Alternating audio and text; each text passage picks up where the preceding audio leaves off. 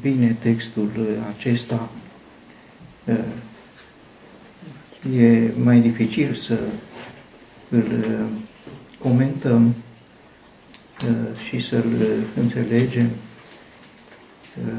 Poate că e același aspect pe care îl înfățișau femeile care priveau de departe pe Domnul Hristos răstignit pe cruce. Isaia 53 ne înfățișează pe Domnul Isus suferind din pricina păcatelor noastre. Poate că într-un mod esențial am putea reda conținutul acestui capitol prin două uh, sintagme. Uh, nelegiuirile noastre și rănile Lui. Sunt descrise rănile, suferințele, durerile Domnului Hristos legat de uh, nelegiuirile noastre. Această suferință particulară a Domnului Hristos din pricina păcatelor uh, a fost suportată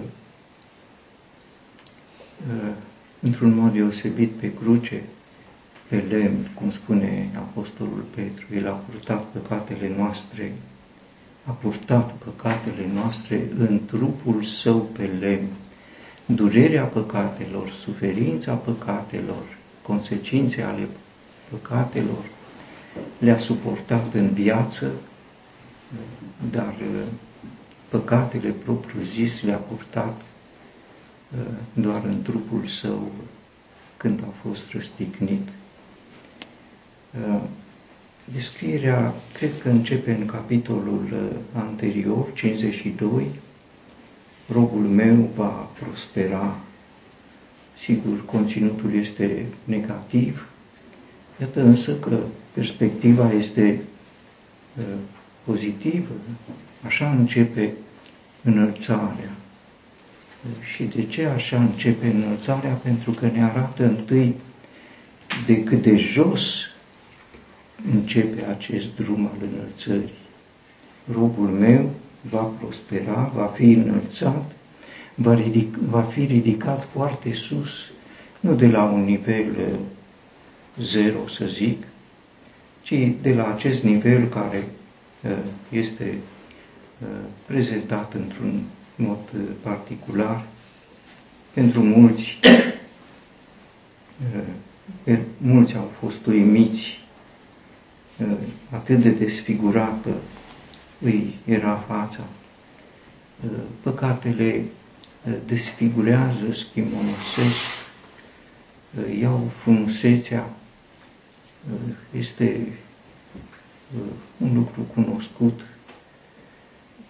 îmbătrânesc, zbârcesc, uh, sunt realități în viața Domnului Isus depășește însă orice cunoștință.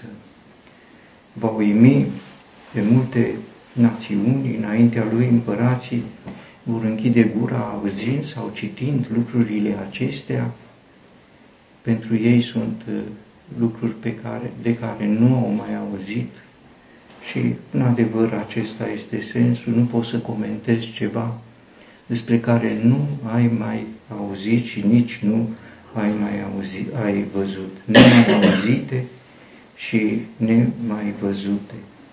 Uh, vor vedea ce nu li se istorisise și vor auzi ce nu mai auziseră. Împărații, în general, sunt prezentați aici ca cei care, în timpul lor, prin poziția lor, au uh, informațiile cele mai largi. Așa sunt lucrurile, așa au fost. Tot ce se petrece și este vrednic să fie cunoscut este adus la cunoștința împăratului prin îndatoririle serviciilor care au rostul acesta să... Și iată că împărații se află acum în fața unui lucru pe care nu l-au mai auzit niciodată. și aceasta le închide gura, uh, nemai auzit, nemai văzut și incredibil. Cine a crezut, spune uh, profetul, cine a crezut, cui i s-a descoperit uh, brațul Domnului, sigur, el se include între cei care, dacă ar fi fost contemporan cu aceste lucruri, ar fi fost la fel de necredincios. Mai ales că, într-un mod deosebit, Isaia a avut ca și chemare să închidă accesul la cunoașterea acestor lucruri. În capitolul 6, când este angajat în slujba uh, lui, îi se spune exact care este uh, rostul trimiterii lui. Pentru că atunci când se pune întrebarea pe cine să trimiți și cine va merge pentru noi, Isaia, vreau să spun istoric, pentru că așa sunt lucrurile, istoric spune, iată-mă trimite-mă, este profetul care se pune la dispoziția lui Dumnezeu. Și apoi se spune care e rostul profeției lui. Mergi și spune poporului acestuia, auzind, veți auzi și nu veți înțelege și văzând, veți vedea și nu veți cunoaște. Cum e aceasta posibil? Printr-o inimă împietrită, împietrește inima poporului acestuia și astupă urechile și închide ochii ca nu cumva să vadă cu ochii lor, să audă cu urechile lor și inima lor să înțeleagă, să se întoarcă și să fie vindecați. Mai întreabă Isaia până când, sigur, pentru că îi se pare o slujbă uh, greu de acceptat până când. Uh, și acum el întreabă cine a crezut, cine să poată crede dacă nu are urechi de auzit. Are urechi, dar nu are de auzit. Nu are inimă să simtă, nu poate percepe spiritual lucrurile acestea. Și cui s-a descoperit brațul Domnului, aș putea spune că la întrebarea cine a crezut, răspunsul este în a doua sintagmă. Cine a crezut, a crezut cui i s-a descoperit brațul Domnului. Și asta este uh, rostul celor două întrebări. Deci cine a crezut? A crezut cui i s-a descoperit brațul Domnului. Dacă uh, ar, ar fi să privim ca un dialog, cine a crezut, atunci Isaia spune, n-a crezut nimeni, dar nici nu era posibil să creadă cineva. Ca să creadă trebuia să aibă descoperire. Deci dacă mă întreb cine a crezut, eu întreb cui s-a descoperit brațul Domnului. Acesta este rostul. În adevăr, Domnul Isus nu este accesibil oricât am vrea, oricât am cere, oricât am dori lucrul acesta. Aș putea adăuga cui s-a descoperit, pentru că acum, sigur, ne întrebăm cui s-a descoperit și aflăm de la Domnul Isus cui i s-a descoperit. Te laud, Tată, Domn al cerului și al pământului, că ai ascuns aceste lucruri de cei înțelepți și pricepuți și le-ai descoperit pruncilor. Nimeni nu cunoaște pe Fiul decât Tatăl și Tatăl descoperă cui vrea El și apare acest aspect. Noi ne-am putea gândi că descoperirile sunt uh, ceva particular între cei înțelepți și pricepuți. Nu, oricât ai fi uh, de înțelept sau mai puțin înțelept, în sfera înțelepciunii, în sfera priceperii, nu se fac descoperiri. Numai în sfera pruncilor. Sigur, e o metaforă a celor care se văd simpli, se văd dependenți, foarte dependenți, se văd mici în ochii lor, aceștia au acces prin descoperire. Apostolul Pavel uh, spune în această privință, pentru că era un mare împotrivitor, cum a ajuns el să-l să-L cunoască pe Domnul Hristos. Cum a ajuns El? Sigur, cunoaștem experiența de pe uh, drumul Damascului, dar uh, acolo este prezentat, aș putea să spun, uh, epifenomenul ce era văzut, nu ce, ce nu se vedea. Aspectul nevăzut îl prezintă el, pentru că ați auzit de purtarea mea de altă dată în iudaism, pentru că persecutam peste măsură adunarea lui Dumnezeu și o devastam și înaintam în iudaism mai mult decât mulți de o vârstă cu mine din națiunea mea, fiind peste măsură de zelos pentru tradițiile părinților mei.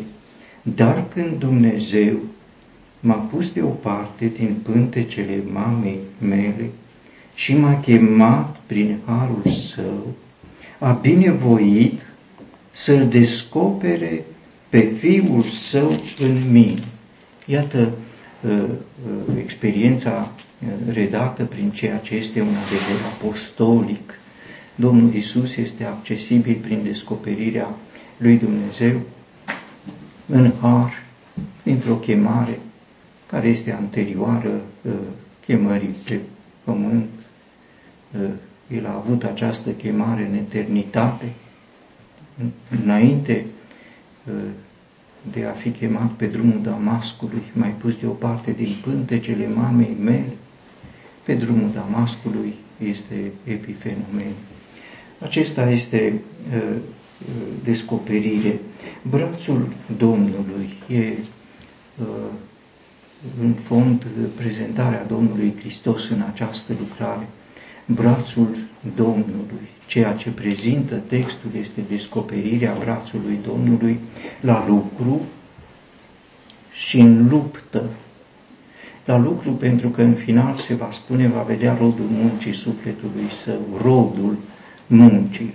Este un braț uh, care muncește pentru uh, Dumnezeu, lucrează pentru Dumnezeu și se va întoarce, așa cum este o imagine un braț plin cu snopi din bobul de grâu care este el și care va fi zdrobit în această împrejurare. Și luptă, pentru că se spune, îi voi da partea lui la un loc cei mari, va împărți prada. Deci, pe de o parte rod, pe de altă parte pradă, prada ne duce cu gândul la luptă, va cădea în această luptă, va cădea ca un mare învins, dar va primi o mare răsplată, va împărți prada cu cei mari, cu cei puternici. E încheierea paradoxală, dar încheierea anunțată uh, prin versetul 13 din capitolul 52, robul meu va prospera, uh, va fi înălțat, va fi ridicat foarte sus. Brațul Domnului este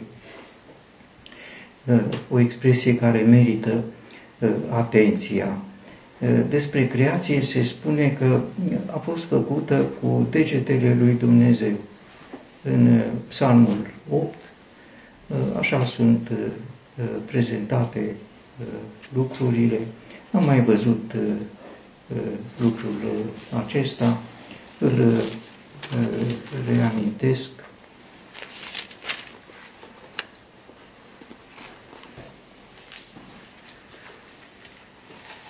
când privești cerurile tale, lucrarea degetelor tale, luna și stelele pe care le-ai întemeiat. Degetele lui Dumnezeu, puțin din Dumnezeu, angajat în această lucrare. Când a fost scos poporul evreu din Egipt, se folosește o altă expresie și în mod repetat, cu mână tare și cu braț întins. Sigur a fost o altfel de lucrare, o imagine a mântuirii și Dumnezeu este angajat mai mult decât prin degetele sale, cu mână tare și cu braț întins. Acum este brațul Domnului, numai că este brațul Domnului prezentat într-un mod deosebit, tot în capitolul 52, și amintesc lucrul acesta, Domnul versetul 10.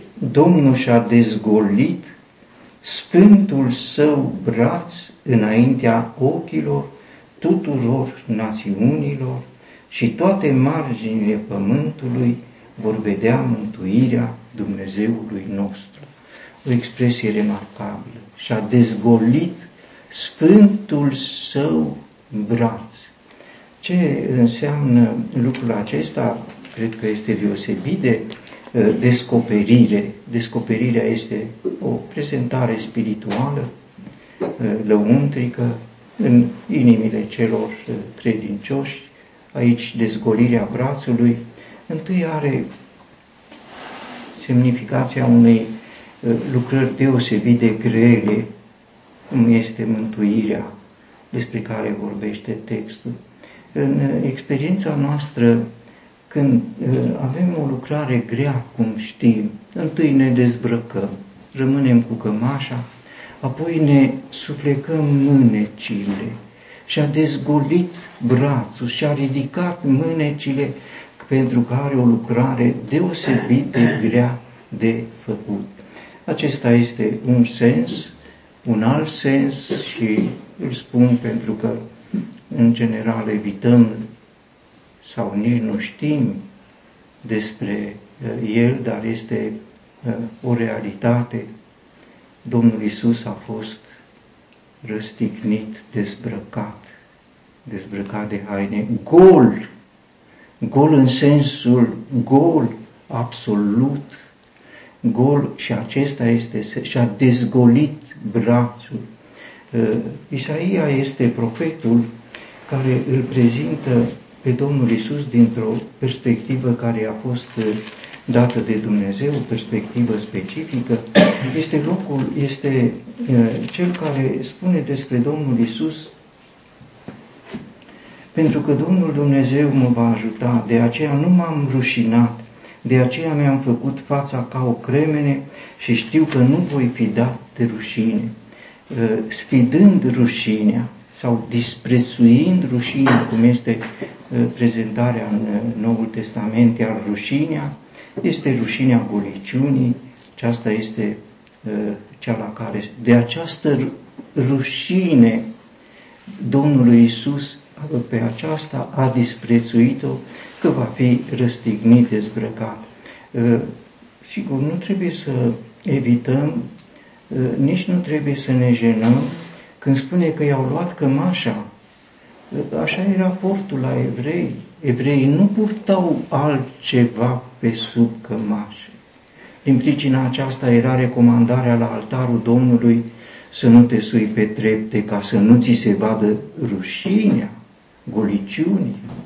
Din pricina aceasta, când David, suind chivotul la Ierusalim, a jucat cu mult entuziasm, soția sa, Mical, l-a disprețuit pentru că și-a expus rușinea în fața poporului. N-a fost cu intenție. Așa era portul, așa erau lucrurile. Când i-au luat cămașa, a rămas gol, această goliciune care a fost purtată uh, greu de Adam, pentru că uh, teama și rușinea lui erau în sufletul lui din pricina păcatului, din pricina aceasta, puțin înainte, când era gol, nu i-a fost nici rușine, nici teamă, pentru că nu era păcatul în el.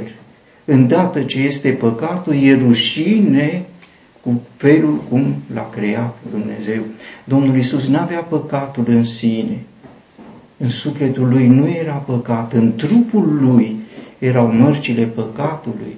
El a purtat păcatele în trup, nu în suflet și pentru că sufletul era curat, era sfânt, este brațul sfânt al Domnului dezgolit, dezgolit fără să simtă rușine. Adam s-a rușinat în grădina Edenului, al doilea Adam în grădina Golgotei, răstignit pe cruce, expus gol, nu simte această rușine, disprețuiește această rușine privind spre bucuria care stă înainte, acesta este Sfântul braț al Domnului care este prezentat pentru uh, lucrarea care este expusă, lucrarea care are în esență ca scop mântuirea. A crescut înaintea lui ca o draslă fragedă, este consecința păcatelor. Păcatul ia puterea, ia energia, ia vlaga, păcatul usucă, așa cum spune David în experiența lui, cum se usucă pământul de seceta uh, verii, în acest pământ marcat de păcat, blestemat din pricina păcatului, pe acest pământ a crescut uh, Domnul Isus, a crescut ca o draslă slabă, uh, uh, suportând dureri, suportând suferințe, consecințele uh, păcatului și din pricina aceasta că a fost uh, marcat de mediul în care a crescut, nu e o floare din grădinile din Enghedi, acel crin frumos, acel crin uh, care miroase frumos, nu, ci este un flăstar uscat dintr-un pământ uscat și fără frumusețe. N-avea nimic care să atragă uh, privirile uh, la înfățișare, nu uh, avea nimic prin care să îl dorim.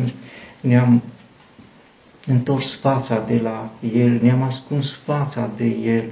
Avea a, acel aspect disgrațios, schimonosit, care făcea să-ți întorci fața de la el. Este o descriere, sigur, care ne ține distant de ea, ne păstrează la uh, depărtare, priveau de departe pe Domnul Isus, așa uh, sunt prezentate femeile, om al durerilor. În general, despre durerile noastre uh, spunem din când în când, durerile mele, durerile lui, el este omul durerilor, tuturor durerilor, n-au fost dureri pe care să nu le fi simțit. N-au fost dureri și nici nu vor fi dureri ale oamenilor pe care să nu le fi purtat Domnul Isus. Pe noi ne dor durerile noastre din când în când și ni se par mari. El este omul tuturor durerile, le-a luat asupra lui durerile, le-a purtat, e greu să uh, cuprindem acest adevăr, dar aceasta este situația, obișnuit cu suferința, în sensul că oriunde mergea, oricând, în orice împrejurare, în orice situație, era o situație a suferinței. Întâi era suferința pentru că el venind din cer și întâlnind o lume cu totul vrășmașe, totul îi provoca suferință. Evangheliile ne descriu puțin din această suferință. Când a intrat de pildă în uh, templu, și a văzut acolo uh, vânzători și bancheri și mizerie și zgomot și un dezastru. Ați făcut din casa tatălui meu o peșteră uh, de tâlhari. Pentru el era o suferință, pentru ei era normalul vieții lor, pentru el era o suferință pe care o trăia în comuniune cu tatăl său.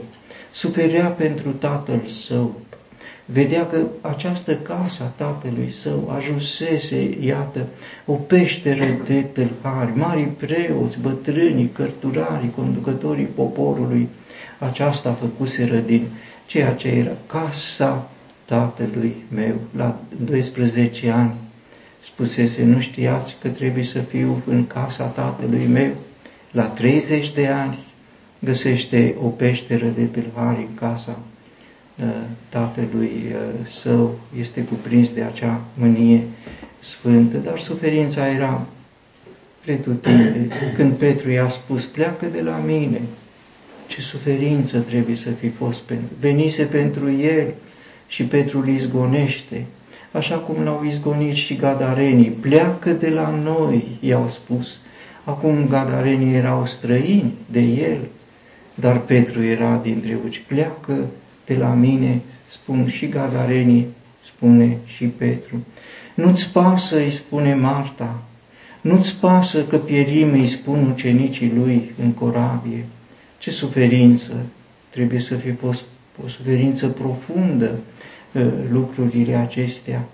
Când ă, era fie în casa lui Levi, fie în casa lui ă, Zacheu și auzea cum comentau oamenii, ce suferință trebuie să fi fost pentru el care căuta pe cei care uh, erau uh, pierduți.